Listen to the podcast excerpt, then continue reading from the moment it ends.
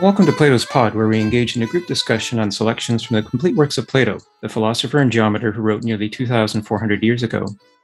Today is April 3rd, 2022, and I'm your host, James Myers. It's a pleasure to be joined in dialogue by members of the Toronto Philosophy and Calgary Philosophy meetup groups.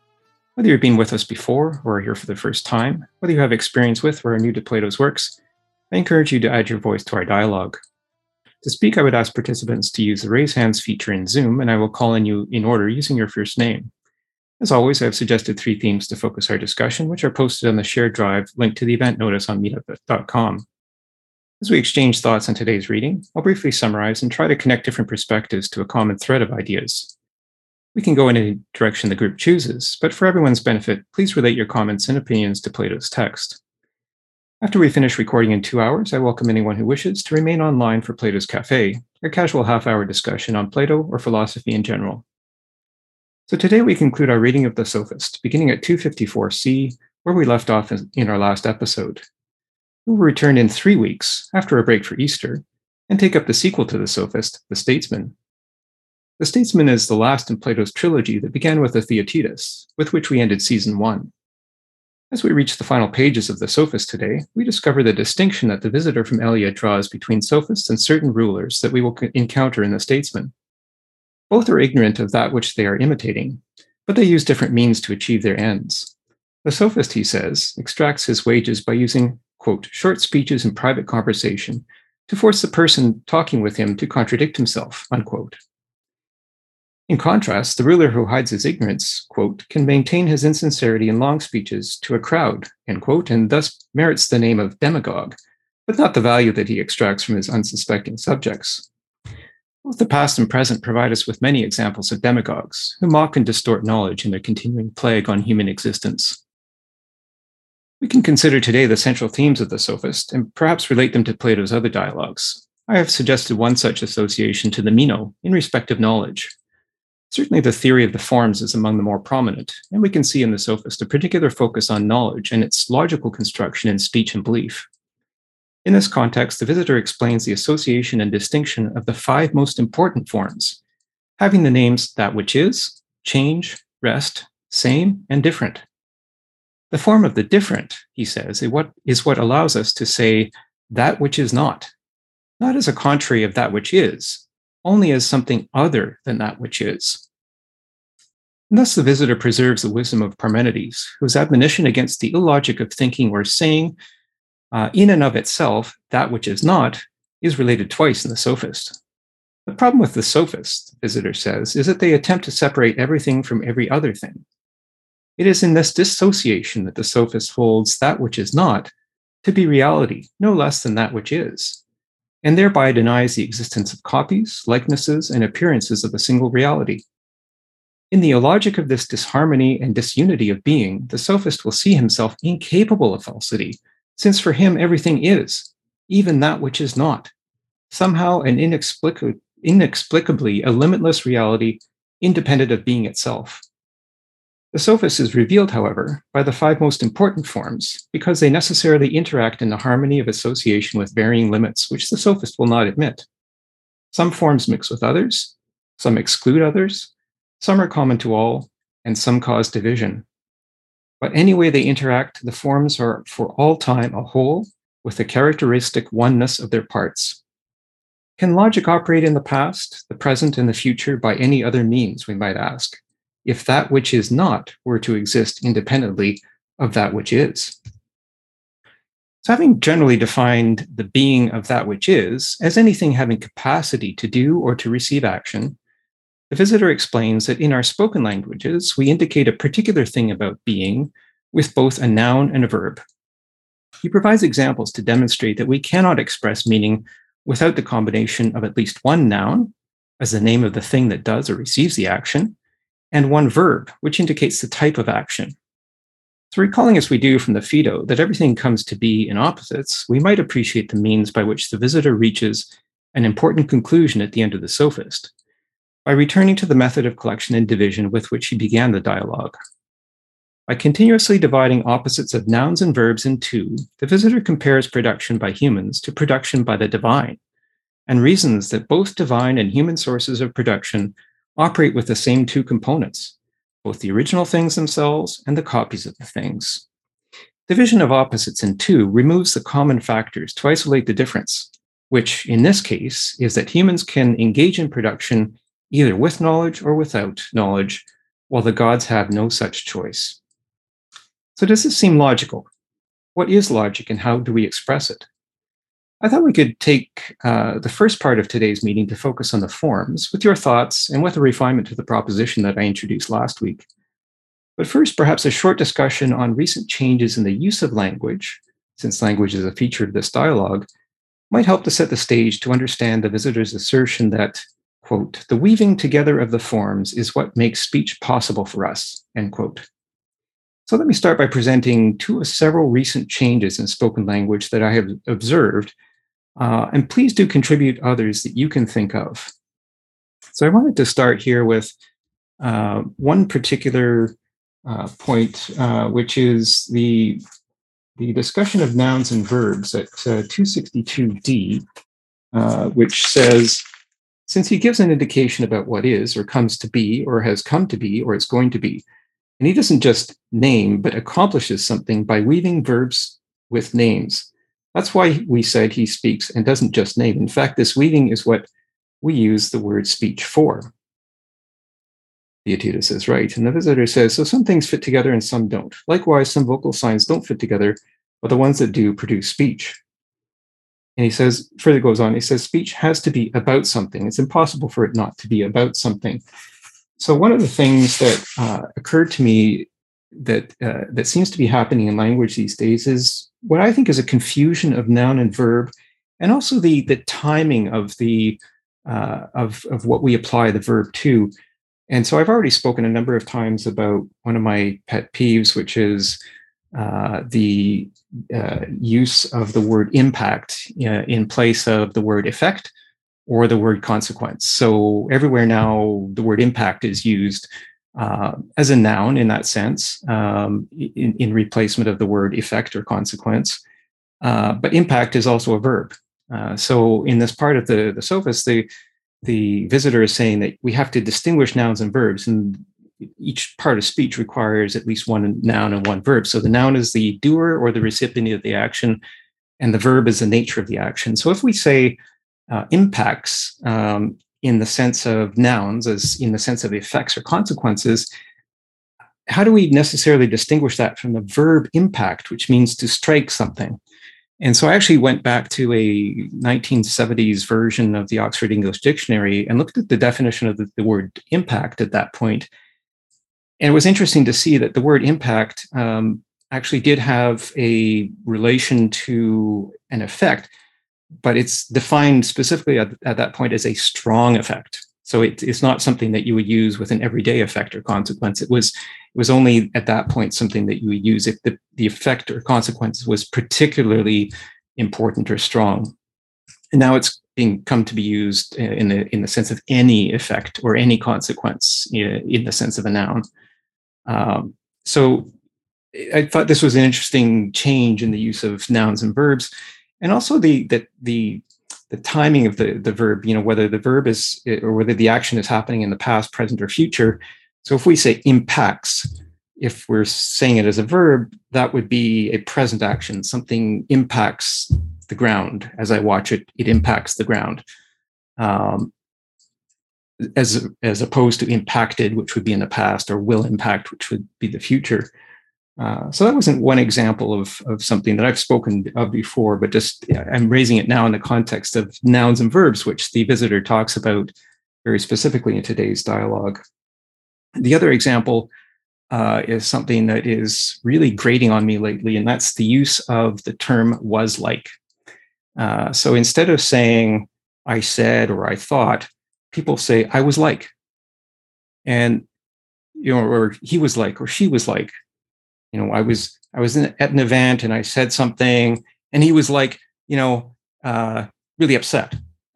Um, so was like has taken the place of a verb, And the verb we're left to wonder in this case is, you know, if we say he was like, um, does that mean he said, he thought, um, he reacted visually, um, he uh, subsequently said something? So it's it's was like is taking the place of a specific verb, um, and we're left to wonder what that specific verb means. And that's something that's very very common now. Is just as I was walking down the street yesterday, just kind of listening to people use the word like, uh, I realized that it's very pervasive. It, it happens very commonly in speech now, and that's something that I think is is uh, it's an interesting development, but I think it's a very confusing one as to uh, you know whether we really know what they're trying to say when we say he was like or she was like. Um, I'm just wondering where this like came about and why we've lost the ability to say the specific verb. And then I guess the other the other point is the the something that comes out at 259D. So this is what I've got on the page here. And I'll just read this part of this point here from 259D. So this is a visitor saying, when he says that what's different is the same in a certain way, or that what's the same is different in a certain way, we should understand just what way he means and the precise respect in which he's saying that the thing is the same or different. But when someone makes that which is the same appear in any just in just any old way, or vice versa, or when he makes what's large appear small, or something that's similar appear dissimilar, well, if someone enjoys a constantly trotting out contraries like that in discussion, that's not true refutation. It's only the obvious newborn brainchild of someone who just came into contact with those which are. And it goes on to say, in fact, my friend, it's inept to try to separate everything from everything else. And this is a very important point, I think, that the visitor makes uh, about the sophist. Is that the sophist, he says, tries to separate uh, the being of, of one thing from everything else. So somehow there's this separation in the sophist mind of things that are, and the sophist is not, never trying to bring all of the things that are into some sort of logical harmony or logical um, logical uh, combination. So somehow this separation exists, and and you know, as I said my opening comments, um, how do we how do we distinguish reality if if everything is separate, and including that which is not is separate? Uh, and so I think the use of that which is not, which Parmenides um, warns about uh, at several times in, in this dialogue, or, or Parmenides' words are quoted as warning about several times in this dialogue, is actually appearing more commonly in language now. And I used the, you know, I thought of the example of uh, fake news. So fake news is something that we've heard a lot over over the past, you know, five six years, something like that. Um, so if news is, how can it also be is not, which fake implies? So if if news is either uh, news or it's not news, but how can it be fake? Uh, so it's it's like a contrary. It's like saying news is not. Um, so it just that was one example that I uh, that I thought of of the way we we're using language and perhaps and perhaps not heeding the warning of Parmenides, uh, who holds that on its own that which not cannot exist. Um, so anyway, I just thought I would raise those two points, you know, by way of introducing a few of the, the key things that uh, are said in this last part of the sophist. And I just wondered if anyone else has any thoughts on different ways that language is changing and how those changes might relate to what the visitor uh, is saying in this dialogue. Steve, your thoughts? Two points quickly. Um, First off, it's I think we it's good for us to bear in mind that the Greeks never uh, came up with the concept of zero. So um, you know, it took took the uh, uh, in Indian cultures and, and Islamic cultures. We we got that co- that concept. So you know, when uh, we have this rule set in place that you can't say that there's nothing, that's you know has proven uh, not effective in the modern world. That you to negate something is a way of of understanding what that something is. Uh, when you say that, how can you have existence if there's no non-existence? And your other point about the word like, th- to me, that seems like like is a uh, a simile. And similes are like metaphors light and in, in my that's my my way of uh, understanding them and it's a way of comparison between two things.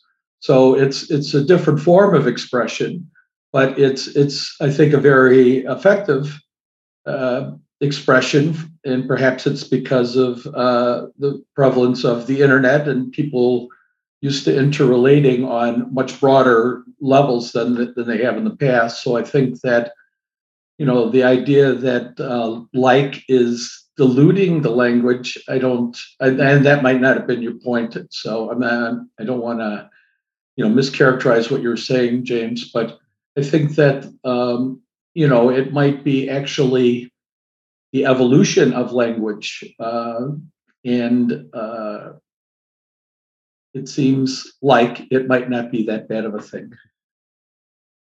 Thank you. Those those are fascinating points, actually, and I, I appreciate what you're saying about the the simile. Actually, is a really interesting way of um, explaining it. Uh, I guess one of my points there was that uh, by use of the simile, it leaves us leaves me at least a little bit confused as to the temporality of what's happening. You know, is is what's happening um, in the present, is what's happening in the past or in the future, and uh, what particular type of action is happening. I guess the simile for me takes away the specificity of the of the action. I'm left to wonder when we say he was like, uh, whether that means he said, he thought, uh, he did. Uh, the, the, nature of the verb or the nature of the action to me is unclear at that point. But as you said, I mean, I, I think there's there's reasons why this has happened. Um, it's interesting that we've moved from a more specific way of saying what the action was to a more general uh, comparison type way. So you, you make some really interesting point, and your and your point about zero actually was something that I hadn't thought about, although I've been thinking about zero specifically on a number of bases. Um, you know, the zero mathematically has no effect on addition or subtraction, but cancels all mul- all multiplication. And I think that's maybe an interesting fact that we might kind of keep in mind um, with particularly with the sophist, you know, and particularly with the idea of multiplication of these uh, statements that things are not, if we mean that they are not, um, they are not in and of themselves, as opposed to the way that the the visitor is saying is not can only exist uh, if it's used in the context of difference of one thing to another. Uh, so it's only in the context of difference when is not means other than rather than a negation. Uh, but your point about zero was really fascinating. So I'm going to think about that more, and and and let's uh, others weigh in on that uh, too. So um, thank you for that, and we'll go to J.K. Another example, um, like you said, mentioned fake news, is the term uh, alternative reality, and that's um, you know if you. Uh, it was one that I think it was Kellyanne Conway who, who was, uh, you know, was talking to a reporter, and and the reporter you know, asked her if, uh, you know, you know what some news about something was true and so forth. And of course, she couldn't, you know, deny that. But she said, "Well, there's an alternative reality, in which that's, you know, that's not true, or something like that." But in this uh, in this dialogue, we're talking about reality, right?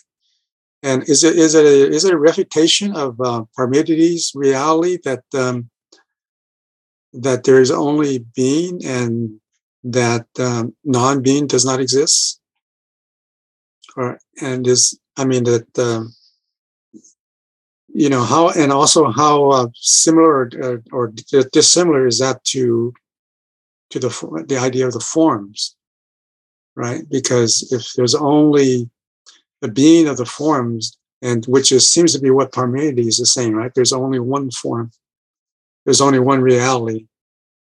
And there's no um, other reality and there's no um, you know there's no um, you know um, there is nothing contrary to that right so, so i just wanted to, some clarification about what um, what that uh, uh, you know discussion is right. regarding uh, reality right and and that's uh, thank you, and that's certainly something that we will see as we start to talk about the forms. In fact, uh, I've got this distinction that the visitor makes about the five most important forms, Uh, and then he goes on to say, so that which is is one of the five most important forms, but so is the different.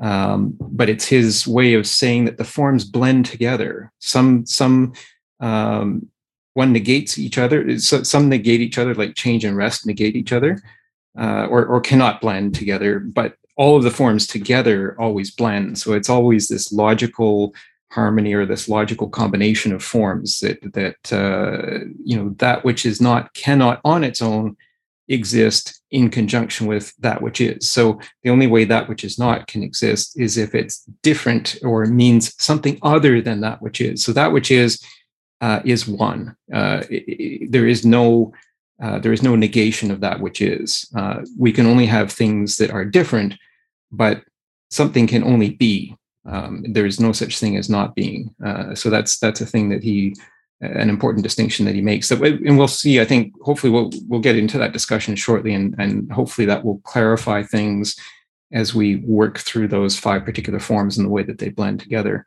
Uh, I, have actually in the in the notes I've actually tried to distill uh, a couple of pages of the text into about a dozen points, which may help with that um, clarification. So so yeah, thank you for raising that. And it's something definitely important to clarify. And then you know you mentioned alternative reality, or I think maybe alternative facts was another term that was used. Uh, so you know ex- again, an example of language where it's either a fact or it's it's something other than a fact, uh, but you can't have alternative facts. I mean, it's just it, it seems completely illogical to say that.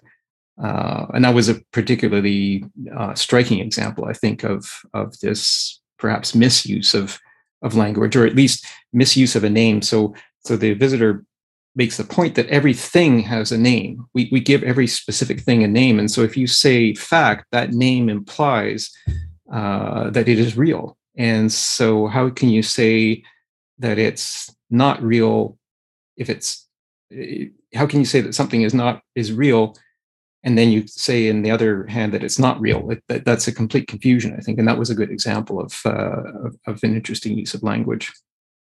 So we'll move on to that clarification very shortly i think when we start discussing the forms. Um, so thank you for that. And we'll move to darren and then jose g.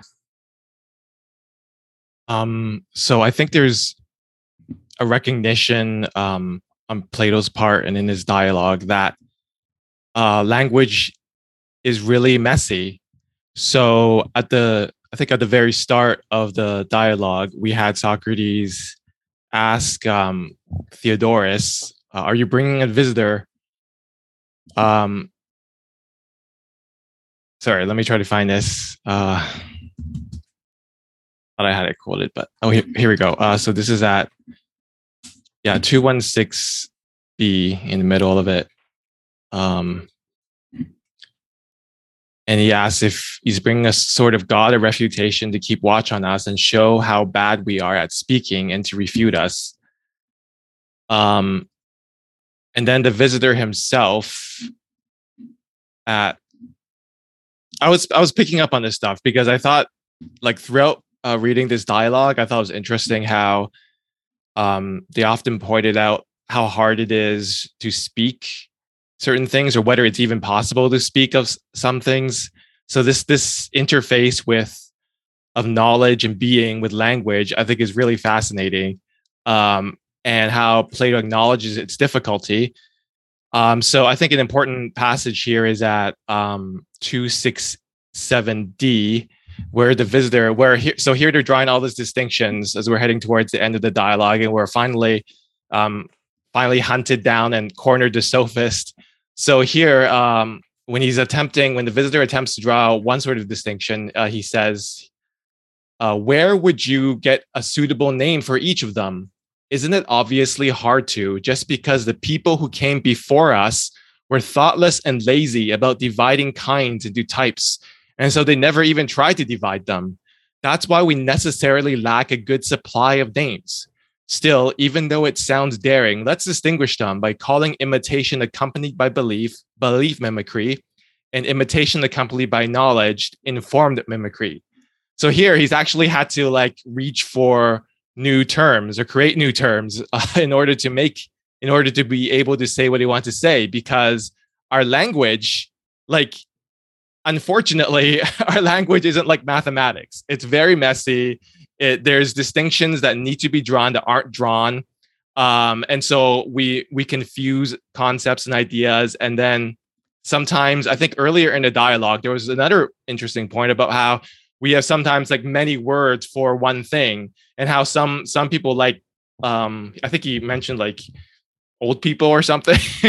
They like enjoy playing around with that. Like they enjoy like this sort of game in in language and uh they they they have a lot of fun with that and they think you can say lots of like wise things with it but it's just like it, it, it but all this I, I feel like the visitor and I, I i think the visitor is it could could be said to be representative of plato here uh, maybe um is saying is, is suggesting that you know language um or recognizes that language is messy. So, um, and I'll just wrap up with um, final thought here. Um, so, which is that um, I think this uh, this is part of the passage that uh, James read earlier um, um, at the very beginning, where um, sorry, I'm trying to just jumping all over this dialogue here. Um, was it 259D? Yeah, so, yeah. Yeah, right. So yeah, 259D. Exactly. That's exactly the spot. And um where he says uh we we when when someone says that something is different or is something, we need to understand just what way he means and the precise respect in which he's saying that the thing is the same or different. Um so like this is something we need to be conscientious of because our language is messy that it's possible for someone to say something is different or the or the same or whatever and make a lot of uh cause a lot of confusion based on that so there's a bit of sort of cautionary warning here and it's probably no like accident that we wrap up the dialogue by turning to language again like that's sort of like um the language or the dialogue segues to the problem of language. Um, and it's not a surprise that the dialogue's about the sophist because mm-hmm. um, it sort of all comes full circle at the end. Like we have all mm-hmm. this like discursion about um, being, but then in the end we come back to language because that's sort of where the sophist resides and just playing around with all these potential confusions simply because our language is very mm-hmm. um, it's not like pristine it's very um, um, it's very messy mm-hmm made some really interesting points there, and I think you know that this messiness of language, or maybe the fact that uh, uh, you know, I think as Steve maybe said at the beginning there that that language evolves, and so it, it's never static and it's always changing. and So we always have to main main you know keep ourselves on top of these changes, you know, as to what people mean specifically. And, and you made a very uh, that part that you read just kind of at the end about you know needing to be precise as to why something is different. I think is very important I think it's actually increasingly important, you know, especially as you consider, um, you know, this this um, desire by some corporate entities and maybe by some other people to abandon what is natural reality and to move into what's called the metaverse. Uh, so if we have enough trouble distinguishing knowledge which is communicated by language. And i think that's maybe the importance of language that's really being uh, emphasized in this dialogue is that language is the means by which we communicate knowledge. If we don't understand that communication we're not being precise as to why things are different then if we kind of abandon this reality that we're trying to live in together and move into some metaverse type of you know manufactured reality uh, you know where where will that leave us? Um, so i think it's it's a very critical point um, that you raise you know in, in this this evolution or messiness of things that we, it's something that we need to sort out. And i think and i think that's really what he's trying to say with this dialogue one, one of the such a key part of what he's trying to say with this dialogue. So so thank you for that. We we can certainly return to those themes and um, explore them further. And we'll go um, to jose g and then uh, steve. Jose yeah, first of all, um, a quick adjustment to what Darren was saying. I think it is more, uh, me- the language is not messy as much as our use of the language. And in that respect, I would agree. But it's the use of the language, not the language. Um, another distinction that I would make is if you notice the language changes first with the teenagers and we all have been teenagers and we all try to use the language that everybody else uses because of acceptance insecurities whatever you call it. But then i noticed the like for instance many many years ago i started to notice it with the teenagers. Like like like almost like saying right right right right like like like like. And all of a sudden i said well that, that's a teenager teenager thing. And i started to see it with adults. Now I will make one example, uh, and if you notice this, when you when you observe the lawyers uh, in the prosecutors, the defense lawyers, the judges, when they are conducting their business, they don't use like ever. They only use like when they're talking to the press. They want it to be a little political about certain things. And I once I asked my lawyer, why is it that you guys never use like? And uh, like he said like what? Obviously but and said well like using an analogy or a metaphor like like when i turn on the car and all of a sudden there's this noise like when i go for a vacation. And he said because metaphors or analogies are subject to interpretation. That was a very interesting word. In other words saying if you want to speak clearly don't speak in analogies because it's subject to the interpretation of the of the receiver anyway, that was one example. And finally, I wanted to mention that once I came across that this fellow, uh, this philosopher, Wittgenstein, had written the fact that language, philosophy was not a problem, that all the problems of philosophy were problems of language. That caught my attention, right? And I wrote it down as one of my 233 to dos to read once about this fellow. But then I read that he, in fact, in, in, in another uh, reference, that he had recanted that. He had turned around and he had uh, rewritten his uh, initial thesis about the language. So I don't know what to think, but I thought it was a good starting point for him to start pointing the finger to the use of language that creates a problem that doesn't exist just because we are misusing the language. I mean, the concept seemed fascinating, but as I said, I have to clear 232 to dos before I get to that one. Thank you. And I, I, I, if you've got 232 to dos, I might have 233, but it's uh, one of those things that we, we, you know, and, and certainly what you just mentioned about Wittgenstein is really something that uh, I actually would like to look into myself. You know, it's something that uh, uh, I actually tried to read a little bit of him some years ago, and it's something that I re- really should get back to, especially now knowing what you just said about about you know this whether whether he thinks that there's language is the problem or not. It's a really um, fascinating thing. But I, I find your your um, uh, your use of the example of lawyers was actually really interesting and quite relatable. Um, you know the, the, the the fact that the word like leaves us uh, or leaves some room for interpretation. And so um, that's something that uh, maybe that we need to consider is to what extent can we interpret things if there are you know more people and more different ways of using the language. I think that's um, that's quite important. Um, you know, I think you mentioned teenagers, you know, maybe being on the forefront of some of the change in, the language. And I wonder if some of that is as a result of technology as well, because certainly when I was growing up, there was no internet and there was no texting and there was no uh, short forms like LOL and uh, LMAO and um, IMHO and you know all of these things that just sort of now are people are expected to understand because we use these short forms in our texting. Um, you know, and, and that's something that, you know, technology can certainly drive changes in languages. And I think probably the internet has been a major driver of uh, change in language, just in, in the use of these short form uh, communications and in the transition maybe away from spoken language to more text driven language and that's maybe something that we can explore as well that uh, that change you know when you use words uh, you can ex- you, you, can use nuances and tones in your voice to express meaning whereas in a text message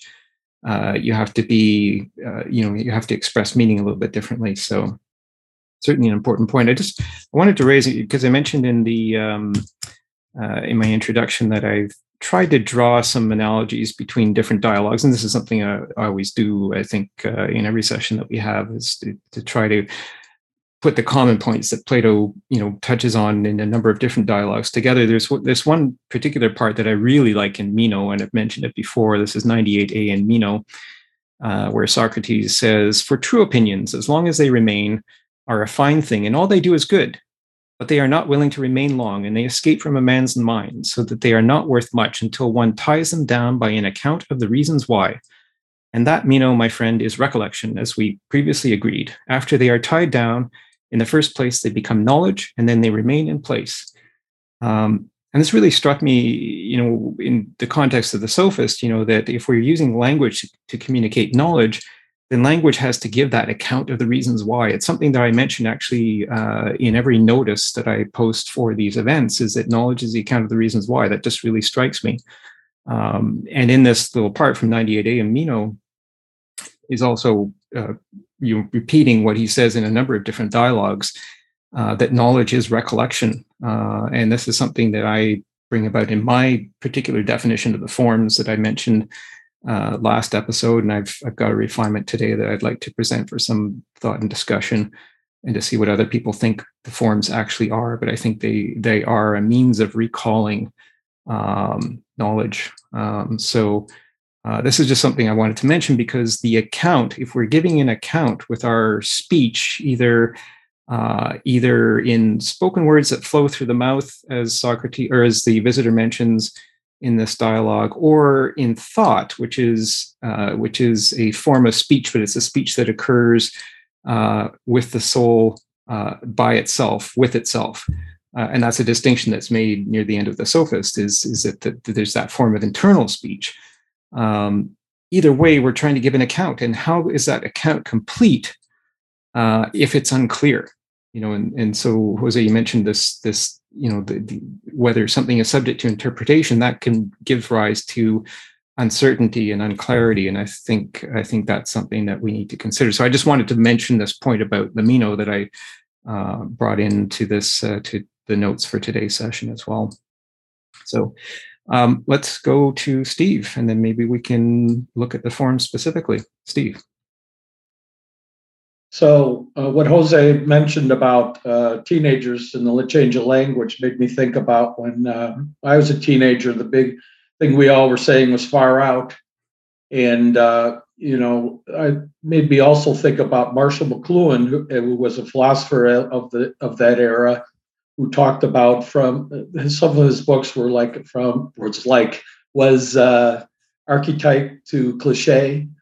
Uh, so you see, you know, things like far out was a something that nobody could understand, but I think there's a it's more of a cliche now. Um, there's things like uh, like again there uh, are the expressions uh, turn it up to 11 which is like which is like again, I can't stop saying it. There, it's a expression that was from a movie. Uh, people say I grok it, which is an expression from a science fiction book, but it's generally understood by a wider group of people than ever read the science fiction. Another one of Marshall McLuhan's book was Media Hot and Cold, and he described the changes in medium. In that time, it was from uh, print and uh, movies to TV. So he described how language was changing to reflect the type of media that was prevalent. And the type of media that's prevalent now is the internet. And this could also be just a change of expressions, not necessarily less clear, but just more adapted to the to the the type of uh, media that we are uh, uh, using these days. And just briefly to close out about the change in difference. No, I'll leave it at that. I'll just leave it at that so we can move on. Thanks. Thank you. And and those I think are really interesting points. You know, the far out, and if we go even maybe a little bit further back, the word groovy which uh, I used to I used to know somebody use that word all the time. Things are groovy. That that's kind of really '60s word. I, I like it though. It's uh, I find it interesting. It's it's very action driven. I think so. Um, and your use of McLuhan, I think, really interesting. Actually, use of McLuhan. McLuhan is someone who I spent a little bit of time with. Uh, particularly in the context of his 1962 book Gutenberg Galaxy, which I'm actually using some excerpts from in the book that I'm writing. Um, and certainly he highlights in that the the then new technology in 1962 of, of television and in fact the the screen itself which you know when i go back and i read the words that he wrote in 1962 in gutenberg galaxy i find that i can apply them actually very very much so to the screens that we now use. I mean the screens that we now use are not necessarily television uh, but they are still two-dimensional screens having length and width but no depth. And the depth on the screen is the perception of the person who is creating that image on the screen. And we are consuming that, that we, we're, we're limited to length and width in the depth in, in, on the screen. The depth is not our perspective, it's the perspective of the person who's, who's uh, prepared or, or filmed that image and is presenting it to us with, with the opinion that's inherent in the depth of that image. So it's really interesting. Uh, and, and, certainly, as you mentioned, that um, you know the the idea of archetype to cliche that's something actually i'm going to look up in in terms of how mcluhan used that. I'm really interested in in the way you introduce introduce that word uh, archetype so. So thank you. Well I, I think those those are some really great thoughts on on the evolution of language and they really touch on you know a couple of the very key themes in today's uh, in today's reading as as we you know conclude on the sophist you know the the idea that every time we speak, we have to have at least one noun and one verb. The noun being the, the doer or the recipient of the action, and the verb being the nature of the action, the, the verb describing the action itself.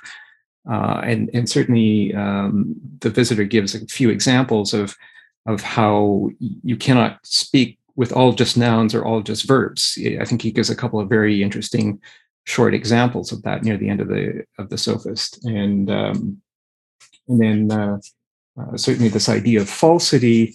Uh, falsity can only exist if um, if being is chopped up into all sorts of infinite parts, which which never reconcile, never, never tie together in some sort of logical harmony. And that's why uh, repeatedly through the sophist, the point is made that uh, being has no contrary. So that which is not cannot on its own exist. It can only exist in the context of the different. And so uh, that's maybe a, a, way of introducing the um, the idea of the forms. And you know, let's just discuss the forms.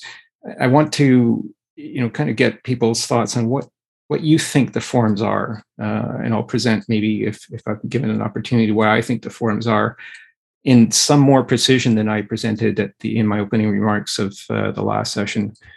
Um, so I'll just I'll just maybe start by reading this part at uh, two uh, 254c uh, to introduce the thought, and then I've I've made the logic from 255c to 257b.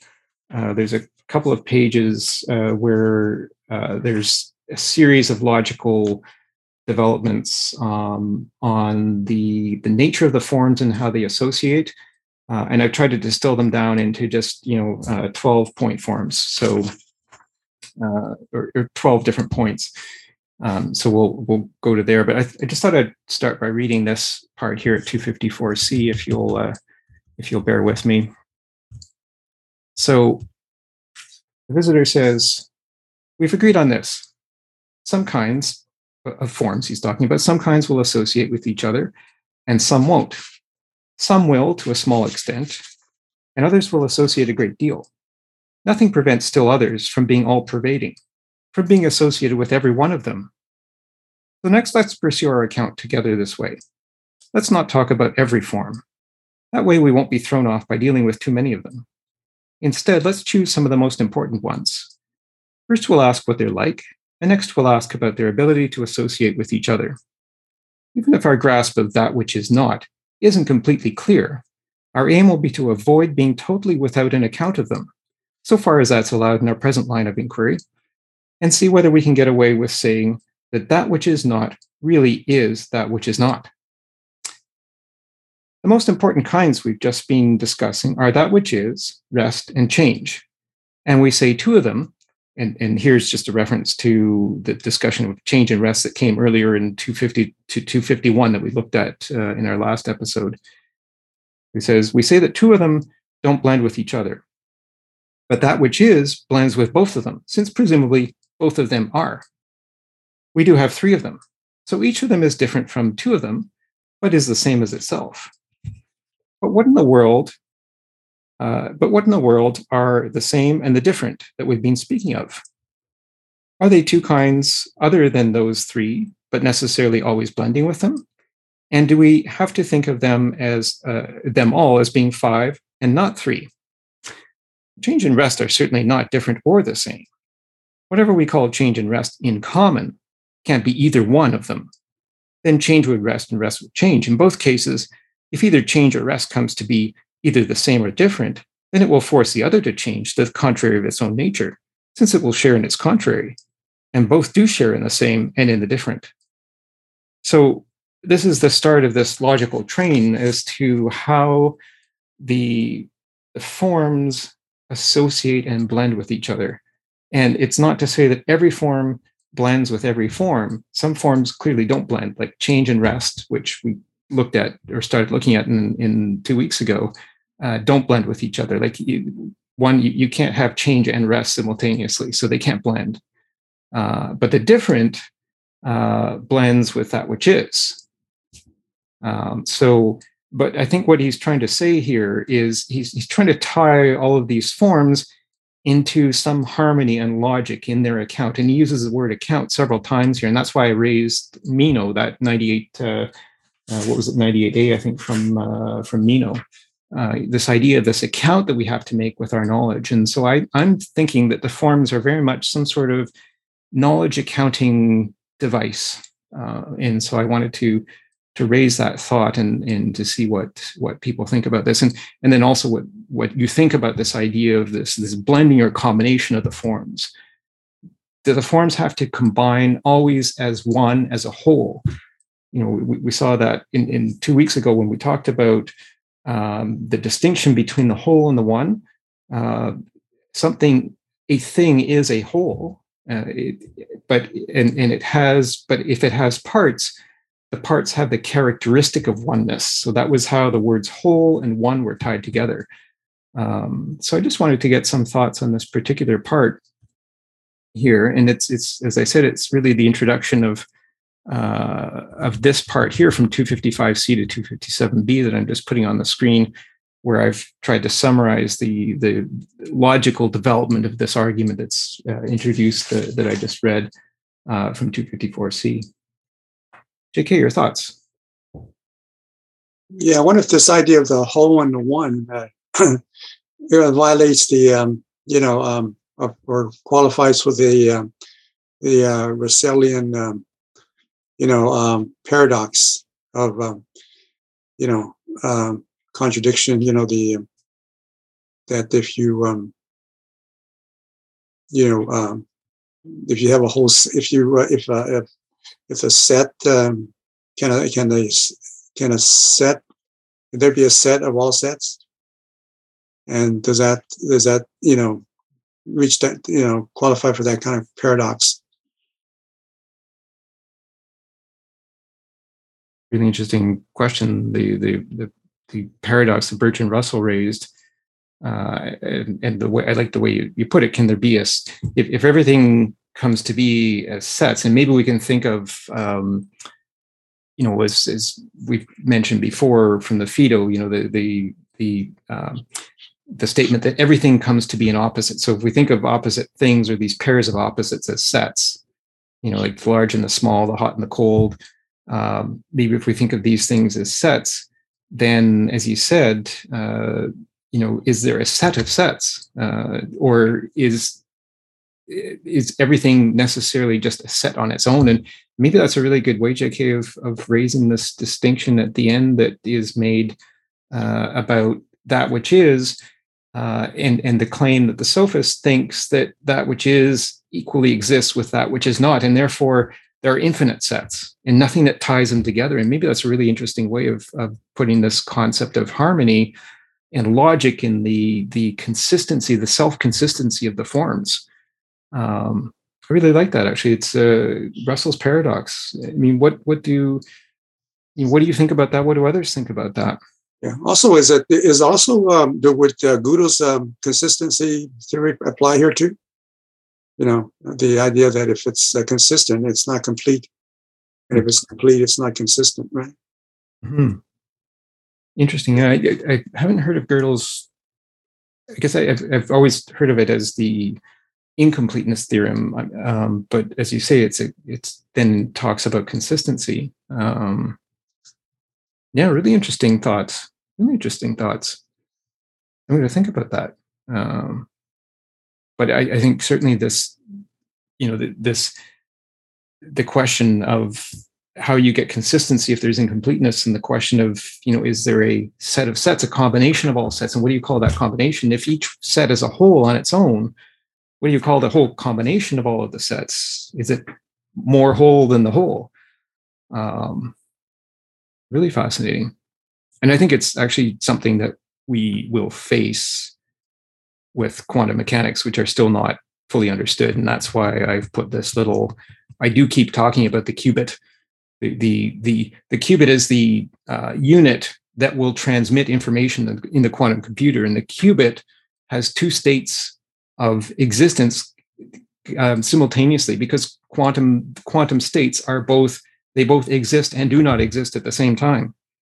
Uh, so the qubit, is, so the quantum computer will entangle with the quantum physics of the universe and provide this superposition uh, or simultaneous existence of that which is and that which is not. Uh, and this is something that is a geometric object.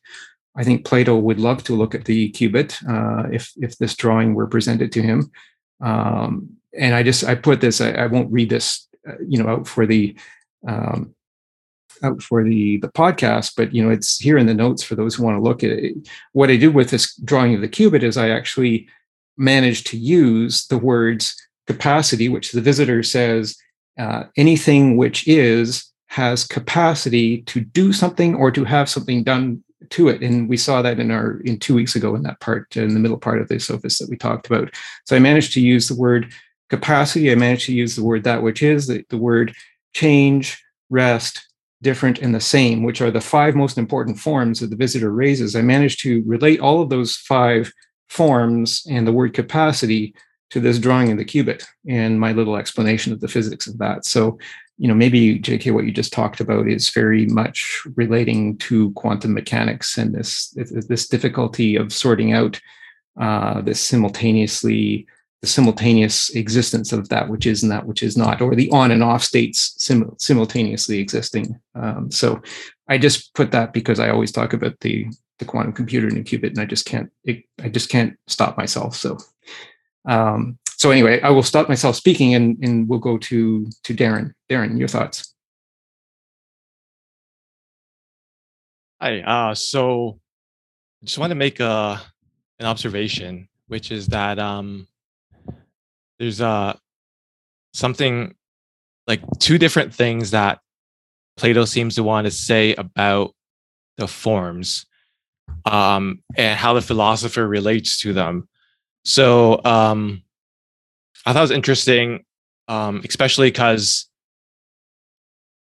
um, the philosopher or, or being philosophical comes up in relation to um, to um, these two ways of relating to the form. So um, on, sorry, I'm trying to, 49. So this is um, at 259. Um, he talks about the completely unmusical and unphilosophical person. So he says it's unapt to try to separate everything from everything else. It's a sign of a completely unmusical and unphilosophical person. Um, to dissociate each thing from everything else is to destroy totally everything there is to say. The weaving together of forms is what makes speech possible for us. Um, so I thought this was um, so this is something that has already been brought up that um, that James brought up that the sophist tries to separate everything. Um, but that's not what we want. But as I think we saw in the at least this is how I'm reading this dialogue. Uh, what we saw in last week's or two the reading two weeks ago, uh, which is that um, it's also a problem to sort of mush all the forms together and say like everything is one, like or that um, everything is change or that you know everything is um, the same. Um, so he says outright explicitly at um, I think at two five nine b that passage there that that's not what we want to say. We can say that something shares in, uh, for instance, uh, being or change or whatever, but we shouldn't say that any of those things are the other things because then then that's a way of like lumping all the forms together into saying that there's no distinguish. It's like everything is just one. I feel like he's um, pushing against both. So as we saw um, also last week, I mean, there's so much. I think I think there's so many so much evidence of this. Um, I know maybe some people won't be satisfied. Uh, who people who want to think everything is one or whatever. I mean, maybe there's a way in which that is true, but this just comes back to the point of having to be careful using language and what exactly we mean by that, though because there's a lot of things which we probably don't want to say and don't want to mean by that uh, as Plato's working out in this dialogue. Um, so at sorry, I'm looking for this. Um, this is at 249b. Um, he talks about how the philosopher um sorry no this is a lower down oh right uh sorry at d at uh, 249D. So here the philosopher comes up again. So I, I th- actually think it's interesting because like occasionally he, he'll mention like being philosophical or the philosopher. And, and I feel like that's when like we should pay attention. so he says the, you know, the philosopher doesn't, um, should be like the child begging for both um, and say that that which is everything is both the unchanging and that which changes. So like the philosopher doesn't want to say that you know everything you know is change which i think like someone like heraclitus says um although not, i'm not an expert at ancient greek philosophy but i believe that's true. I think we saw that in the theaetetus that dialogue uh, where he tries to refute heraclitus the idea uh, m- much more explicitly and at length than here. Um so anyway the so the uh, so just to sum up like i think as we saw in the reading today like he wants to push against the um, the temptation for people to like separate everything uh, into pieces. And he says that's like unmusical and unphilosophical because the philosopher wants to weave things together, wants to weave the forms together to um, be able to say something that is. And then, um, but then we also, I, I think the the previous in the previous weeks we saw that we also don't want to be like all those other people, the the people who um, he said that are an endless or are in an endless battle with each other. Like people who want to say everything is change or everything is one or whatever. Um so perhaps like everything shares in that. Like maybe we could say that like you have to work that out but like you shouldn't say everything is those one or those like that's sort of like pushing everything together. Like we don't want to do that either. Like it seems like he, there's some frustration with that temptation as well. So it seems like he wants to uh, so that's just my observation that like there seems to be contrasting things he's pushing against in the in the readings in these different weeks. Mm. Really interesting observations there, and I think maybe when you raise that that uh, that debate as to whether everything is one or everything has changed, maybe maybe really foreshadows our discussion on the Parmenides, which will come up after we finish with the Statesman. Um, and and so I think that's a, a, good way of raising that. But I think it really very much ties to today's discussion uh, and you raised a couple of points, uh, which I've got uh, on the screen here. Um, you did go to 259D again, and and there's that important statement in there, the, the very bold claim in there that uh, the weaving together of the forms is what makes speech possible for us, and I've underlined that and put that in bold here. And I think that's a very that's a very a daring claim, and I you know I'd like to see if anybody objects to that is this claim correct or is there is it possible that speech is made possible by other means other than the weaving together of the forms. Um, very important point. I mean, speech again is how we communicate uh, externally through sound, but internally um, in in in our minds. Uh, it, it's that that discussion that the soul has with itself, and then as between people, it's the the spoken uh, noise that comes out of the mouth, as the visitor says. So I think that's an important point. Um, and then you you raise that section from 249A to C, uh, I think, which is uh, which is an important section as well, which I could read maybe uh, shortly uh, too. So I think that's that's something that we definitely need to consider. But as we think about the forms and the nature of the forms, uh, very clearly the the visitor is saying, you know, it's not possible for everything that is in existence to separate from everything else that's in existence. There is this harmony, there's this bringing together, there is only one logical um, entirety that all of the forms can exist in. Um, that, there, that there aren't these separations that chop them all up and somehow the, they are not tied together because that, that's that's the point that you you know mentioned from I think it was back in 249b when you refer to the philosopher as kind of requiring some musical skill and music maybe meaning harmony here, which is something that uh, uh, is a term that's been used a few times in this dialogue. So this the, the, philosopher has to harmonize or bring things together so that there is some logical consistency. So uh, thank you for raising those points, and, and we'll go to Moshe and see where we want to take this. Moshe. Hi. Hi. Um, the uh, the idea of weaving the forms together. Uh, I, have been trying to wrap my head around most of this conversation fairly unsuccessfully. Uh, the idea of weaving the forms together is, um, if, if, I can put it in analytic terms, uh, it, it's the idea of creating uh, what um, the empiricists would call uh, complex ideas, or what the analytic philosophers would call uh, the construction of concepts. Uh, because if, if you take a concept like cancer, okay, there, there is no such thing as cancer in reality. Uh, there are all these individual diseases that make it up and, and all these different uh, malformations of genes and, and molecules and things like that that we all tie together under the uh, under the concept of cancer so that we're able to talk about it and we're able to raise funds and we're able to declare war on cancer and, and all of these things.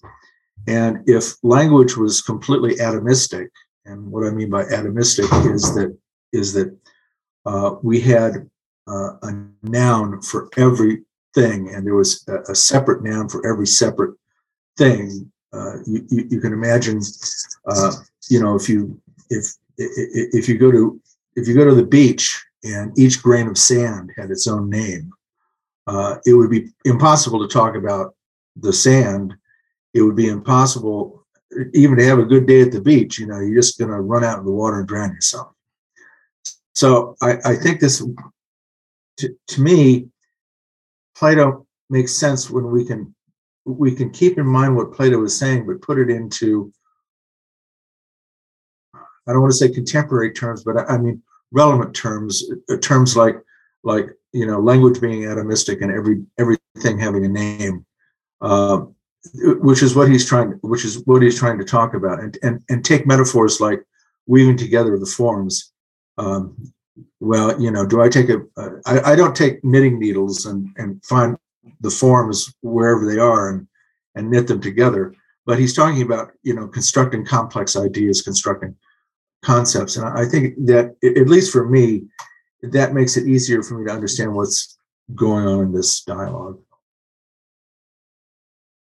Well, thank you, Moshe. I mean, I, I found actually what you said to be really helpful and really, um, I think it puts it in a really uh, useful context that uh, that is, you know, you use the word atomistic, and I think that's a really good way of thinking about uh, what the visitor is saying about the, the sophist. The sophist atomizes, creates a separate entity for each thing.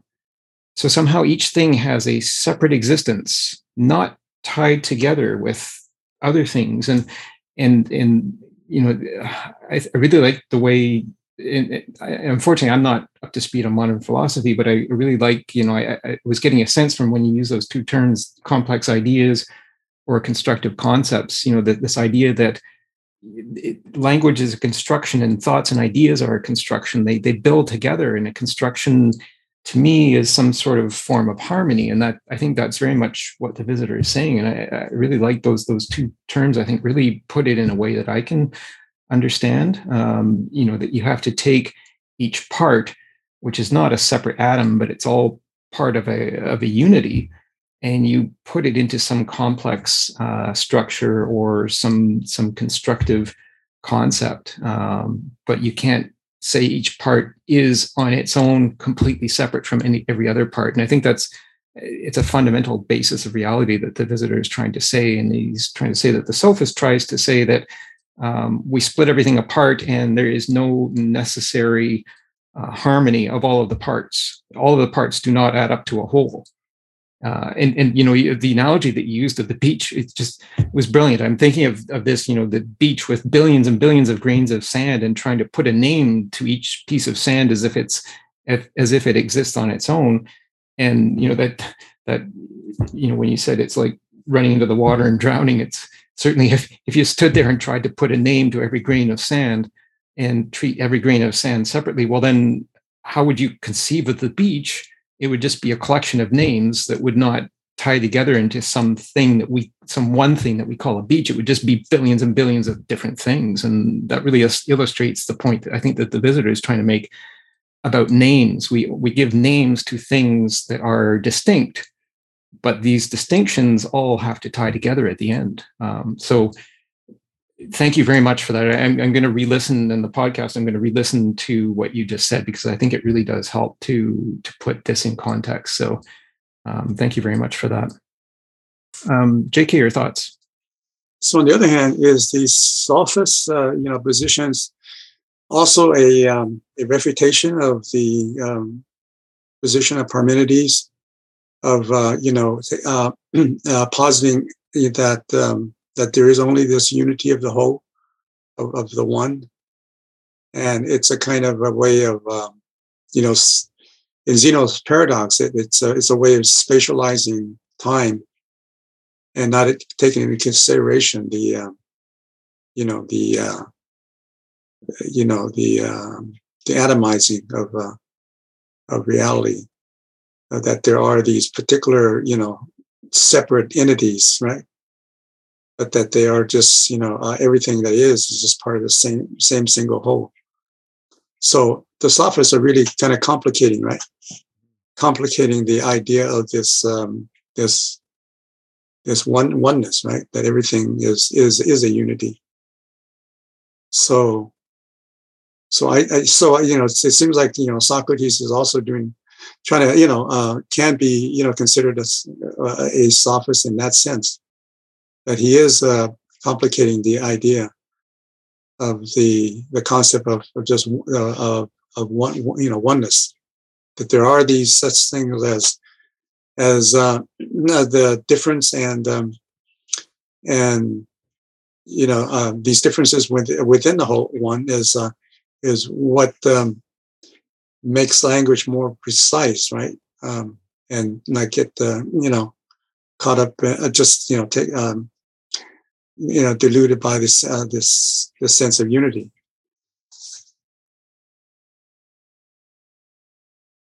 Good question and i think it is something that is definitely complex uh, and i think this may be you know one of the questions i was going to ask is you know i think there has been objection to the forms over time.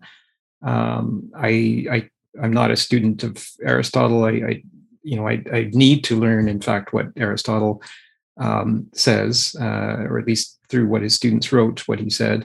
Uh, but my understanding is that Aristotle um, rejected the forms, uh, and then others have rejected the forms too. So, to the extent that some reject the forms, I'd be interested in knowing what the basis of those rejections are. Um, I think one basis certainly is the complication that you talked about. Um, you know, we want to know what something is versus what it is not. Um, and that's complicated. You know, it would be nice if we could say with with clarity what something is uh, or what its particular name is. But here, the the visitor is saying it's complicated because it it things mix together. Some things mix, some don't. Change and rest don't mix together. Uh, but they are all part of this mixture of these five most important forms. That which is um, change, rest, the same, and the different. Those are the five most important forms. And it's in the mixture, in the combination and association of those forms. So even though change and rest don't mix, they do associate with each other. Um, and it's in those associations that uh, meaning is derived, and that we can express things like that, which is not, which doesn't mean that uh, that something both exists and does not exist. It means that that something is different from that which is. That's all it means is that it's different. It doesn't mean a negation or a contrary. It means that just something is different, and that becomes complicated. Um, and you know maybe that's uh, uh, you know a point that we can take in the summary that I prepared from 255C to 257B, which is I, have tried to boil this complication down into 12 points that may be easier to follow than some of the language in the text. So uh, I'm happy to go through this. Um, I'm happy to go through this if it if it helps. So um, thank you for raising that point. Um, we'll go to Bill. So it seems that these forms are part of a unity, and um, but you know you give the example of change and rest. They may be different, but they can from one from rest you can go to change, and change you can go to rest in an instant. So they are related closely, actually, I think. Mm-hmm. They're not that different. There's a potential for, for making one into the other very quickly. So that's one thing.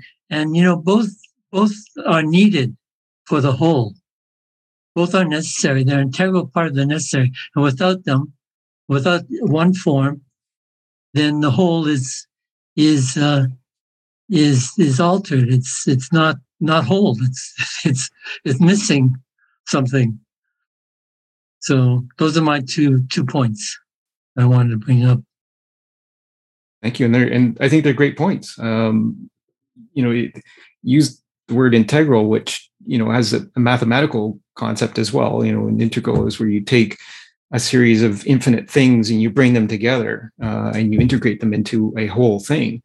Um, as opposed to a derivative, which is where you look at the differences. So that's kind of the mathematical concept of that. But I think it ties very much or harmonizes, we might say, with what you said about potential. And, and to have potential is to have capacity. And that's what the visitor has said exactly is required uh, for anything that we say it is has to have capacity or potential, the, the potential to do something. Uh, the potential to interact either as the uh, as the doer of something or as a recipient of an action. So the doer of an action or to receive an action. That is what the visitor, I think, is saying is potential. Um, and as you said, I, you know, both are necessary. Both change and rest are necessary. And the fact that we can move from one to the other uh, and back means that that capacity or that potential always exists. So that otherwise there would be static if there was only rest, there would be static. If there was only change, um, there would be, you know, just complete confusion. Like nothing would ever be. Uh, things would just continually be coming to be without any sort of um, logical order or consistency. So I, I, think what you said actually really, uh, those two points really are are quite helpful. So thank you. Um, now, I just wonder maybe okay. if we can if we can go through um, if we want to go through um, this train of logic here, or uh, Darren, you had a point. Oh, um, I just because um, so earlier you asked like what we thought about the forms, and I just want to like before we move forward, I just want to say that you can make one more observation about. Mm, sure. I thought was uh, something I found interesting about the discussion about the forms here. Um, so, and this is about regarding the nature of the form of the different. And uh, I think this is a really interesting one. mm-hmm. um, so he says, um, oh, sorry, I, I use the page numbers of my like actual text rather than, so sometimes If you give me the page number, I've got the same text as you. So Right. It's um 40 bottom of 48. So okay, so this is so this is just where he talks about the form of the different and he says um at 259e we've not okay, so he's okay, he, he's just summarizing here, but then uh, so I'll just start reading here, I guess. We've not only shown that those which are not are, we've also caused what turns out to be the form of that which is not to appear. Since we showed that the nature of the different is chopped up among all beings in relation to each other, uh, we dare to say that that which is not really is just this, namely each part of the nature of the different that's set over against that which is. So I think you read this at the very start today. And um, but what's really interesting um, to me about it is that the form of the different sounds like a kind of relationship, a kind of um, it's how things that are relate to each other because they're different. They ha- you have to be different from something. I think so. I was actually trying to find this. I couldn't find it, but I'm pretty sure at one point he said that like he said something like in order to be different, you have to be different from something. So like different has to be is always a, a kind of relational thing. Like you can't just be different on its own. Like that makes no sense.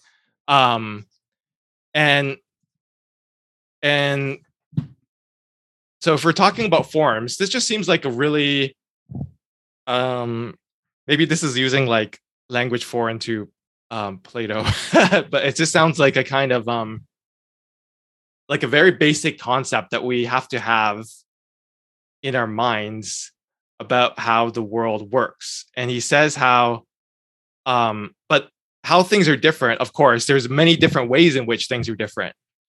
Um, so it's not like you know things are all different in the same ways. Um, but so um, so just recognizing that you know there is this form called the different, like that doesn't really get us anywhere, but it does. Of course, it is part of what so much of knowledge relies on. Maybe all of knowledge, actually. um, this idea of relationship. So it's not it's not science per se. Like this is like the metaphysics of science, right? So that's the way in which the form you we might be able to say that the form exists um, as a kind of metaphysics of our doing science, and I think that's what he's getting at. Um, I mean, it's it's kind of. I mean, we're never gonna like figure out. Like you can't figure out very specific things through this discussion about the world, but it is telling us like that maybe like all and any knowledge of our world um, has these forms at its inherently like in the very in the very structure of our thinking and speaking about the world like this is there like that's the way it makes sense.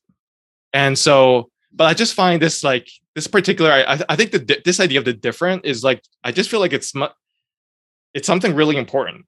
Um i i, I i'm going to wait to say more about this.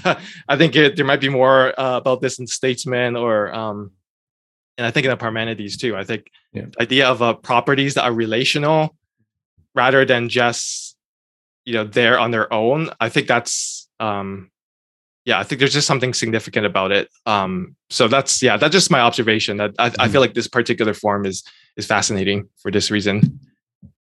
Absolutely and i, I think you you touched on uh, a point that the visitor did make that that the different is always different to something. So it, it is always you can't say different unless you relate it to something. Um, that is different from that one is different from that other. Um, so it always has to relate to something. So that is that relational uh, nature of the different that makes it important. And, and it's why he says that the different, uh, like that which is, they both are pervasive. They pervade all of the forms. So, so that's an important point that he makes. So, so again, and then we get into this problem or this complexity of the combinatorics of the forms. So the forms are combining, but you know, change and rest don't uh, don't mix together, but they are part of the mixture.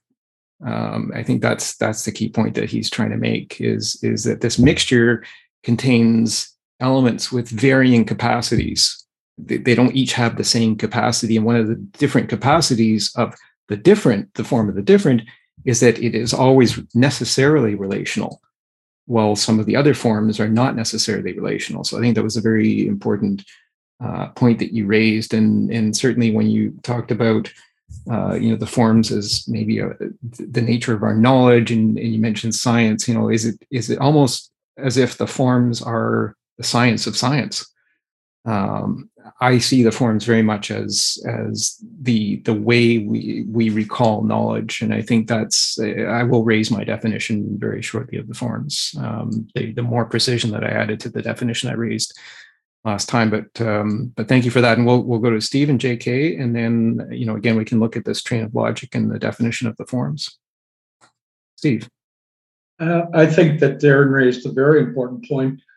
I think the way that um, uh, the Greeks looked at at uh, things like I, difference and change. They're th- they're uh, believing that there's a inherent existence in them. Uh, but if you take something from Buddhist philosophy, uh, the philosophy of dependent origination, saying that things in themselves don't have any inherent existence they only things only have uh, relevance as their relationship to each other how you know that the cause and effect that from this comes that. So that there is no there is no change or difference just by itself. It, the only way that there is any uh, meaning to it is or you know anything that's inherent to that is by its relationship to other things. And i think that the way of uh, looking at um, uh, things are uh, the relationship view is what we've been talking about is like a set theory type of view, and that's what the paradox with the the sets are. But there's also uh, category theory, which I won't delve into, but I think it relates to what uh, Darren is talking about. And I'm not a mathematician, so I couldn't uh, delve into it. But I think that you know going forward, it's uh, it's an idea of, of maybe looking at things in a relation, how things relate to each other, rather than just uh, how we uh, classify things, how we we make things into nouns. It's it's more about the only way we derive any meaning from uh, one thing to another is is is their relationships with other things that, really made me think, Steve, that, uh, you know, you, you asked, is there inherent existence? And it, it made me think, you know, again, of my favorite little qubit. I don't see any inherent existence in the qubit. Um, and this is what's going to transmit information in the quantum computer, which is coming up, I think, a lot sooner than people think. Uh, and we're going to have to deal with this very soon. Information will transmit in this particular geometric device, which is a sphere with a triangle rotating in it and is there anything inherent in this or is everything relevant uh, or relative not relevant relative? And so you asked you made the distinction between sets and categories and this is something that i've been meaning to this is on my 233 list of things to do um, is to spend more time with you know set theory and, and category theory and um, you know as jk mentioned earlier russell's paradox. I think these are all important things that um, that are really helpful to understand. And I think maybe if I'm understanding what you said about sets versus categories, maybe if sets are the way we classify things, categories may be the way we relate the sets together. And so that that uh, if that's an appropriate meaning, I think that's a very important thing that I will think more about. So um, thank you very much for that. Um, I've got JK and Moshe, and I noticed Mike is has hands up. And so, Mike, maybe just because you haven't spoken before, I would go to you, and I'll then I'll go back to JK and Moshe if that's all right. So, Mike, uh, welcome.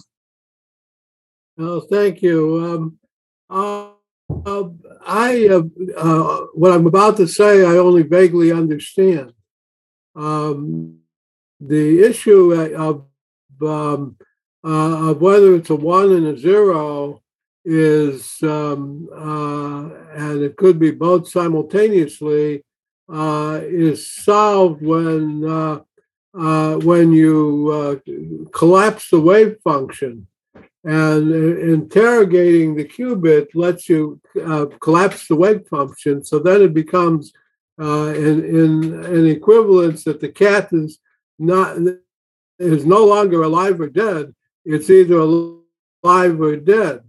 And then if you have a, um, uh, let's say, 48 of these qubits as a word, uh, then there's an in, there's an infinite number of possibilities that occur. Or, or uh, I'm not sure if it's 48 factorial or whatever that are solved in one machine cycle, and uh, that uh, is the magic uh, with uh, with the uh, with the device you're talking about.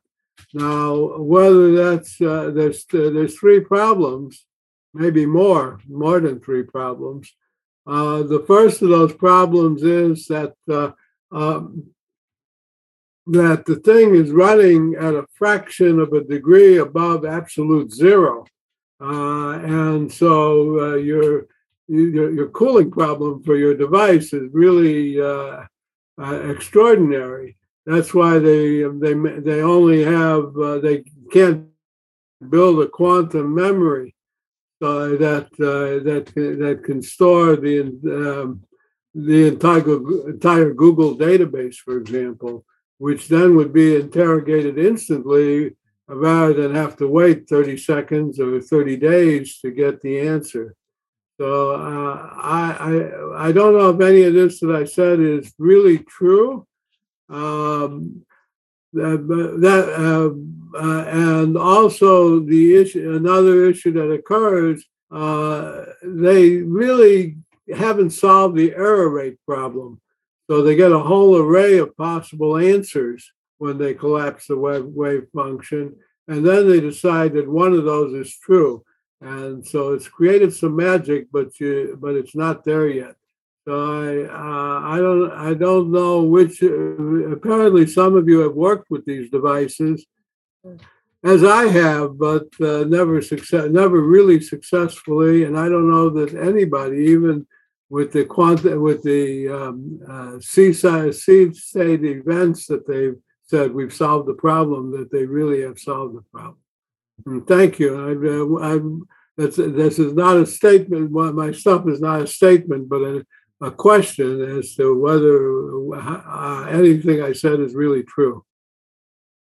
Well, thank you, Mike, and, and you know certainly talking about the quantum reality and the difficulty of translating what we think is reality, but we don't fully understand into a machine. Uh, so we're we're trying to connect the machine with the quantum realm, but we don't understand the quantum realm fully yet. Is is I think it's very relevant to the sophist um, in terms of uh, you know you mentioned the waveform, for example. So when you make an observation of of a quantum effect, uh, it's said to collapse the waveform so that what could be one or the other, and you use the example of Schrodinger, Schrodinger's cat, which is either alive or dead, we don't know. Uh, but when you make an observation, it makes it makes that reality come become one or the other.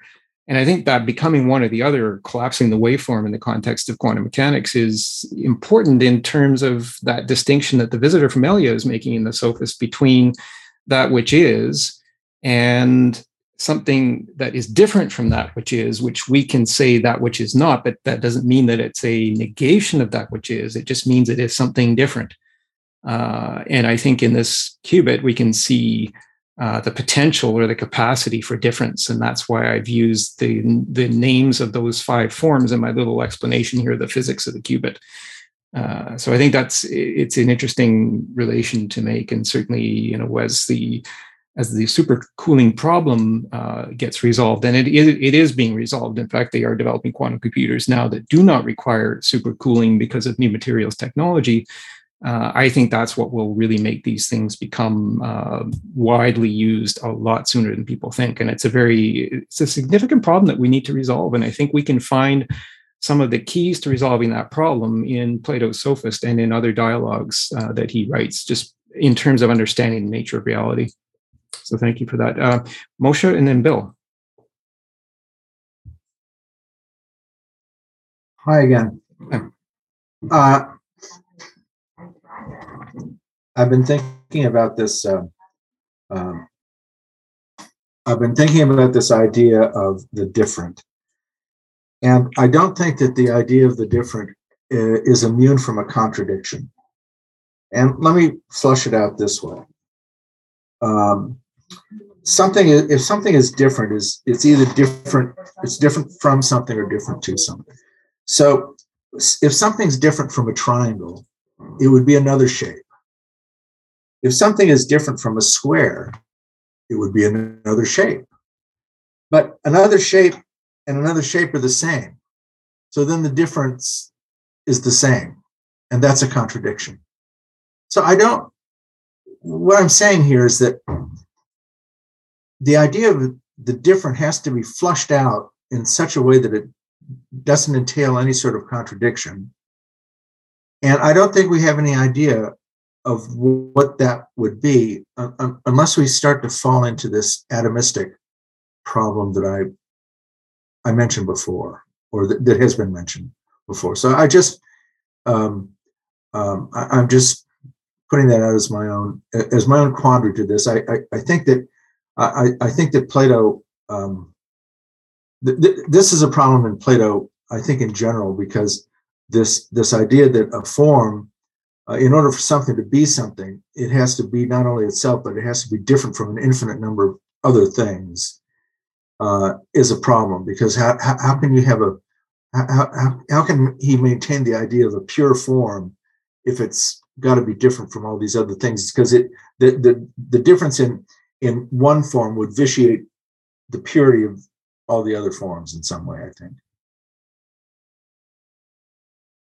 And, thank you. I think that's really key to the the issue that exists with interpreting the forms. You know, and and so I mean, one thing I would say is is just again to highlight the what what the visitor is saying is that these differences aren't hard distinctions. The differences only arise because the forms are always combining. The forms are never uncombined. The forms are always somehow associating, but they associate in different ways, which means that these differences difference is actually what gives rise to capacity.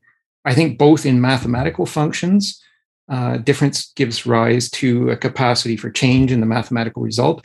In geometry difference gives rise to different shapes and, and you mentioned shape you know so, so for example we can't say that a circle is the opposite of a triangle but we could say that the circle is different from the triangle uh, and each therefore has different capacities uh, and it, I think to take it back to the point that the visitor made two weeks ago when we were looking at it is it, he says that the capacity to do something or to have something be done to it is what makes something uh, be. It, it, makes that which is. Um, so, so yeah, thank you. And I, I, think you know again, the, as you said, the, the, the understanding of the different is absolutely the, the key because you know the visitor makes a point that different pervades all of the forms, but then he's also making the point that all of the forms combine, uh, but in different ways, in varying ways. So I think that's a key point to to keep in mind. To keep those keep those points all together in mind, and it's it certainly is complex. So, so thank you, and we'll go to Bill. You you you mentioned the, the circle and a triangle being discrete. Well, one can make a circle into a triangle, and vice versa by straightening the lines a bit. That's one thing. The other thing is, you know, you're talking about things that are different, you know, and I haven't followed the discussion completely because I've been away, but um, I think I think there was some talk about the the that the forms are are, are different and then there there is and or not is. And you know, if you look at in the physics in the physics world, you know you can you can look at a particle and and then one minute it's a particle and then it's a wave function. And there's only a probability that one or the other will exist. So we talk so it's not whether it is or is not it's a probability in the in the physics world. Interesting observation and and you know for probability to exist you have to have more than one thing because if you only have one thing, then there's no probability, there's only certainty. So the existence of a multiple of things, I think, is what gives rise to probability. And again, so if we think of the forms, um, you know, and, and, to mention what Darren uh, brought up earlier, you know, this, this, debate which comes through in the dialogue Parmenides, which we'll look at at the end of the season, um, you know, is everything one or is everything changing? Uh, you know, that's the debate there. And so, if everything were only one and had no parts, um, and uh, you know, then there would be uh, no probability, there'd only be certainty, and there would be no change because everything is one. Uh, but then conversely, if everything is only change and never one, um, then there would be no probability of outcome because there'd be no outcome. There'd just be continuous change. So, I, you know, maybe to put it into computer science type terminology, maybe that's you know one relevant thing that we might want to think about. So, I think it's a very a good point that you raise, and certainly that word probability, um, I think ties very nicely with the the idea that the visitor brings to the table, which is that anything which is has capacity, and probability is what we deal with when we've got two or more things that have capacity and difference. Uh, and I think it's it's the way we really interpret things and think about reality is in these in these concepts. So, thank you for for raising that. Um, and we'll go back to Mike. Uh, uh, tying Bill's comment to um, the quantum issue, it's not either a wave or a uh, or a particle. It, it's both a wave and a particle at the same time. And uh, and uh, um, although whether uh, uh, tying that to a to complex belief, uh, they say uh, Jesus is not either a God or a man. He's a he's a man, hundred percent man and hundred percent God. If you if you accept that paradigm, uh, which, uh, like everything else, I'm not sure I accept any paradigms. Hmm. Uh, he's so uh, it's both a wave and a particle, and Jesus is 100% man and 100% God, and it's not probability. It's uh, uh, it's um, again this complex way of looking at things, which be, defies our imagination. Thank you. Thank you. And and uh, yeah, I mean, certainly in this drawing of the qubit, you know, we've got the wave, which is denoted by the Greek symbol psi, and and then uh, you know maybe the the point is where the x, y, and z axes meet together, right in the middle, which is none of it.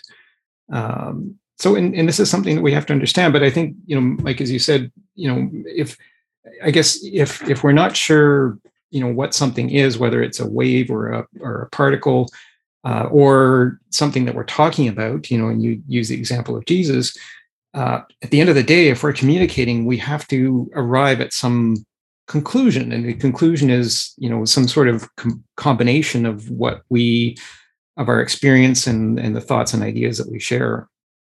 And I think that's the important part, you know, about the nature of knowledge in this whole thing is that to transmit knowledge, we we we have to I mean, we're always transmitting with uncertainty, but somehow in our getting together, we try to resolve that uncertainty uh, into something that is more certain, knowing that we can never be fully certain because of Gödel's uh, incompleteness theorems uh, and Heisenberg's uncertainty principle. So, you know, we, we just have to live with uncertainty. But I think the point of language and communication is so that we can we can overcome most of that and we can work together in some sort of harmony and combination uh, you know, with some love of knowledge, with some philosophy, uh, to approach the challenges that face us. Because if one of any any one of us tried to do this alone, we would never be able to survive. You know, so the only way we can survive is if we survive together. And I think the very important point here is that it's the way we communicate with each other. It's the words and the names that we use and the verbs that we use uh, that really convey these these ideas and thoughts. So um, maybe I'll use that as a segue to introduce my definition here in about seven lines and, and let's see what people think. But maybe I can go to that section that I've condensed and distilled from the um, from 255C to 257B in the remaining time that we've got, which is only about 15 or 20 minutes, to kind of really drive down into the forms and get you know what people think about this. So so this is you know I, I, put this under the heading what do you think the forms are? And then i'm putting my proposition. So i'm not saying that this is what the forms are. I'm not saying this is not what the forms are.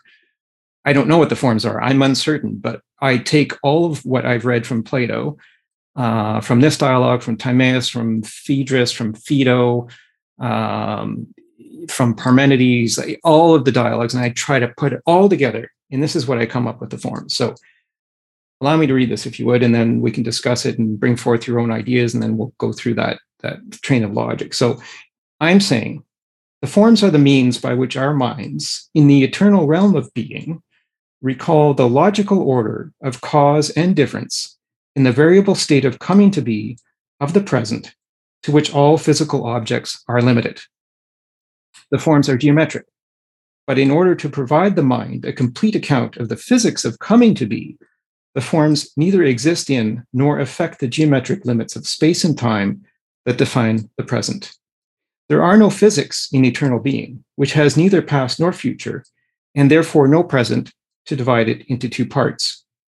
Being, which is a domain of the mind, is one without limit, having capacity for neither increase nor decrease in its infinite density. Being just is, at all times, its own derivative. And, you know, that, my friends, is that's the best I can do with the forms. Taking an understanding of, of how uh, Plato has distinguished the present as the state of coming to be, in which everything changes, but is always subject. So, in the state of coming to be, there are limits, but everything is always subject to the state of being, which is eternal. The state of being is in the past and the future. The present divides it into two. The present involves this continuing change, which involves limits, but there are no limits in the state of being the state of being is unlimited. It just always is. It's it has its own derivative, and that is the best that I can do with the forms. And this really, in my mind, at least, gives a lot of logic, at least to the way I understand what Plato is saying about the forms. Uh, and so, I present this as my proposition. I don't present this as fact. I present it for discussion, and certainly uh, we can proceed on this, uh, you know, through our future sessions as well, because I think the statesman will feature the forms, and certainly, I don't. I think if we don't drive, if we don't want to drive into the forms, then we won't understand Parmenides when we get to that dialogue at the end of the season. So, I put this on the table, and uh, Bill, your thoughts. Um, well, I had another thought about forms. Um, sure, there are there are forms uh, making up the unity, but if we if we concentrate on the forms, then we'll miss the larger picture. I think the larger picture being the unity of of of of everything. So um, you know, I appreciate the the the uh, the conversation on the forms and the focus on the forms. But if we don't if we don't bring them all together, then there, there is no unity. You know, so Absolutely, uh, and and a good point. And I I think uh, I would like to think that what I've written encompasses unity, especially when I say the the forms provide the mind a complete account of the physics of coming to be. Um, and to me, that's the unity of it. Uh, and and in terms of what the sophist, uh, the discussion in, in, this dialogue is that the forms. Uh, associate variably, but they are they do form a unity, and, and precisely because the, the visitor says they are not chopped up. Each form does not have its own separate, distinct existence apart from all of the others without association with the others. Association is necessary. So, as you say, it's uh, I, I, don't think the forms can be understood unless their unity is also understood. And a, a good point. Absolutely, I, I, would agree. So, thank you, uh, Steve. Your thoughts? question. Hmm. Uh, on your the very end of this, um, you're saying being just is at all times its own derivative. Could you uh, expand a little bit about what you're meaning by saying it's its own derivative? What you mean by the derivative, and mm-hmm. and what you mean in that sentence, please? Mm-hmm.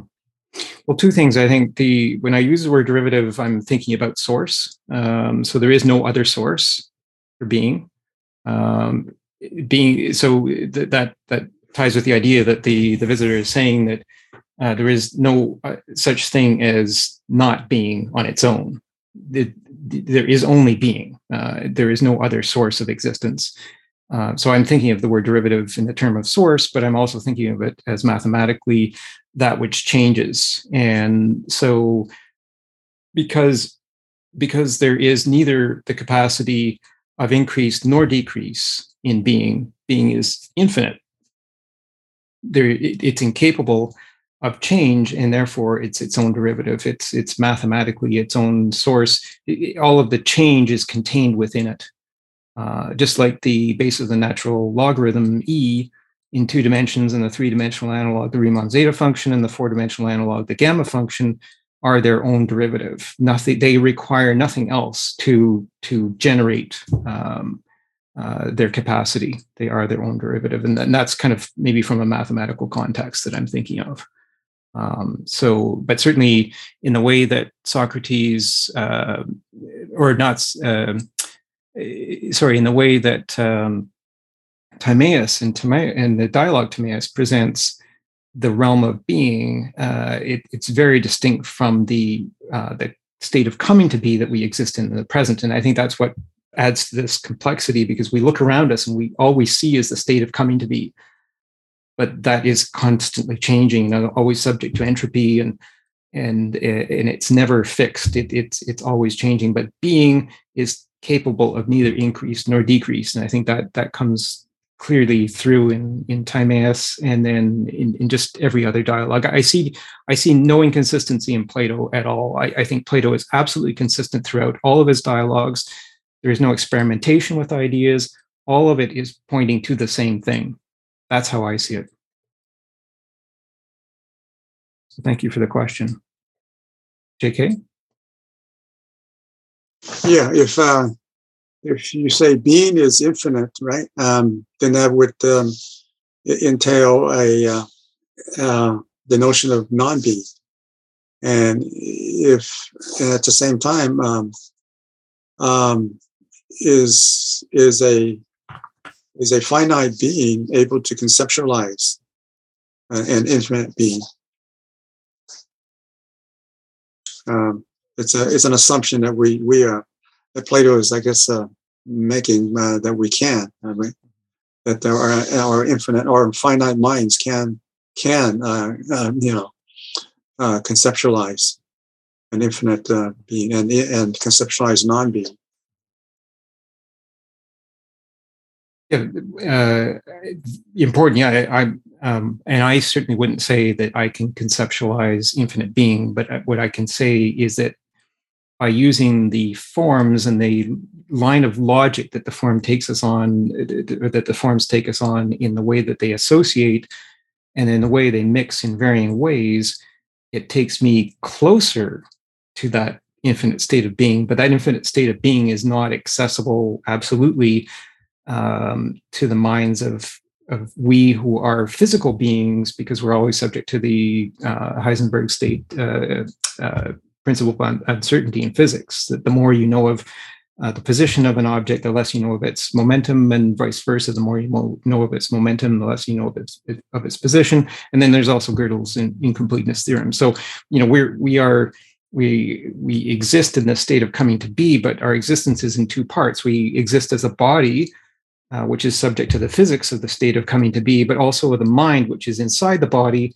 uh, which is in the eternal realm of being. So we, have got one foot in both realms in, in the sense. We've got the mind in the realm of the infinite being and the body in that ever changing um, uh, state of being. And that's why, you know, for example, in Phaedo, uh, and another dialogue, Socrates says you, you can't trust the senses. The senses are delivering that ever changing information and your your eyes can tell you lies your your your hearing your smell your taste your touch all of these things they don't deliver the truth. You you have to use reason to determine the truth from all of this data uh, to make sense of the meaning of it. So i think that's uh, that's that's a point. And and you know certainly the idea that uh, you know the the realm of coming to be of the present uh, what i'm trying to say in this in my definition that i've proposed here is that's the realm of limits. Um, so uh, you know, and and in the realm of being, there are no limits. It, it just goes on forever. And so you know, when the sophist says that each name has its own limit and is not necessarily attached to other names, that's where you get into this infinite recursion of being and not being existing at the same time and negating each other. Um, and, and, I'm saying that that can't be because being is unlimited. If there were limits to being, then it would be possible to have being and non being at the same time contradicting each other. Right. Yeah. There's some religious traditions that um, that in order to um, get closer to an understanding or a comprehension or a experience of of being, they um, repeatedly negate, you know, what they just, you know, right, mm-hmm. um, conceptualize. And uh, also, this correlates with uh, quantum physics, because right now our lack of understanding has produced something like nine or ten different interpretations of what the what the quantum, you know, um, you know, um, realm is, and our understanding of it. So, yeah, that, yeah, it's an interesting question. And certainly, just interesting point that you raised. Um, so thank you for that. Um, you know, as I say, you know, as we continue in three weeks, as I said before, we'll take a, a break for the uh, the Easter long weekend. Uh, but when we continue in three weeks with a statesman, I think we will see this continuing complexity.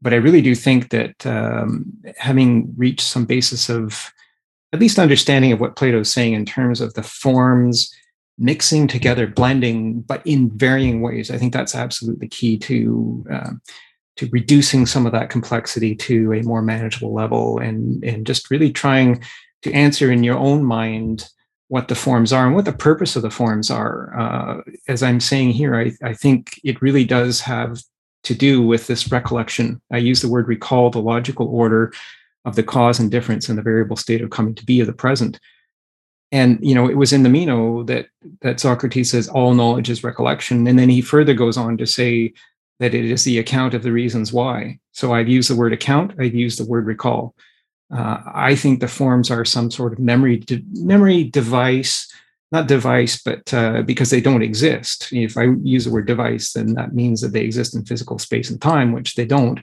uh, but i think they are a in fact um, we had one participant in Plato's Cafe a couple of episodes ago who didn't speak during the episode, but she spoke afterwards. I think it was Jenny, who said that the forms are a mental model. And I really am trying to build on that idea that they're mental model, but they use geometry and they use the geometry of combination and association, uh, mixing in various different ways, which geometry helps with um, and requiring number and calculation, which Socrates says is the first order of business of knowledge of the philosophers of number and calculation.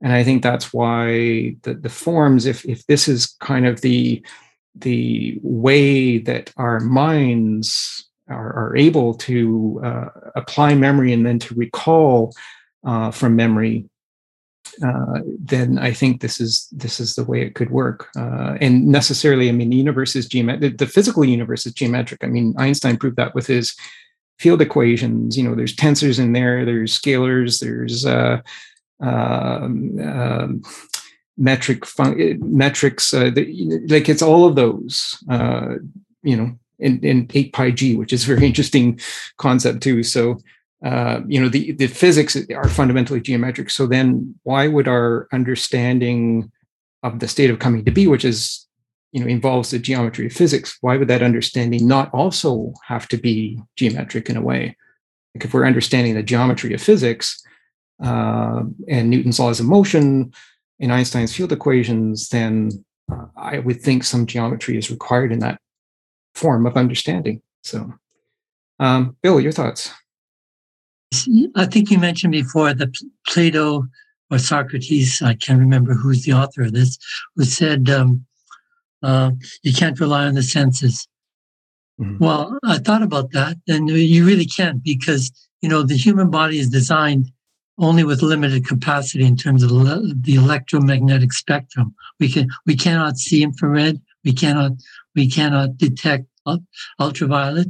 We cannot hear sound certain sounds in in in certain wavelengths or um, so you know the body's limited so you know we interpret things according to what our body hmm.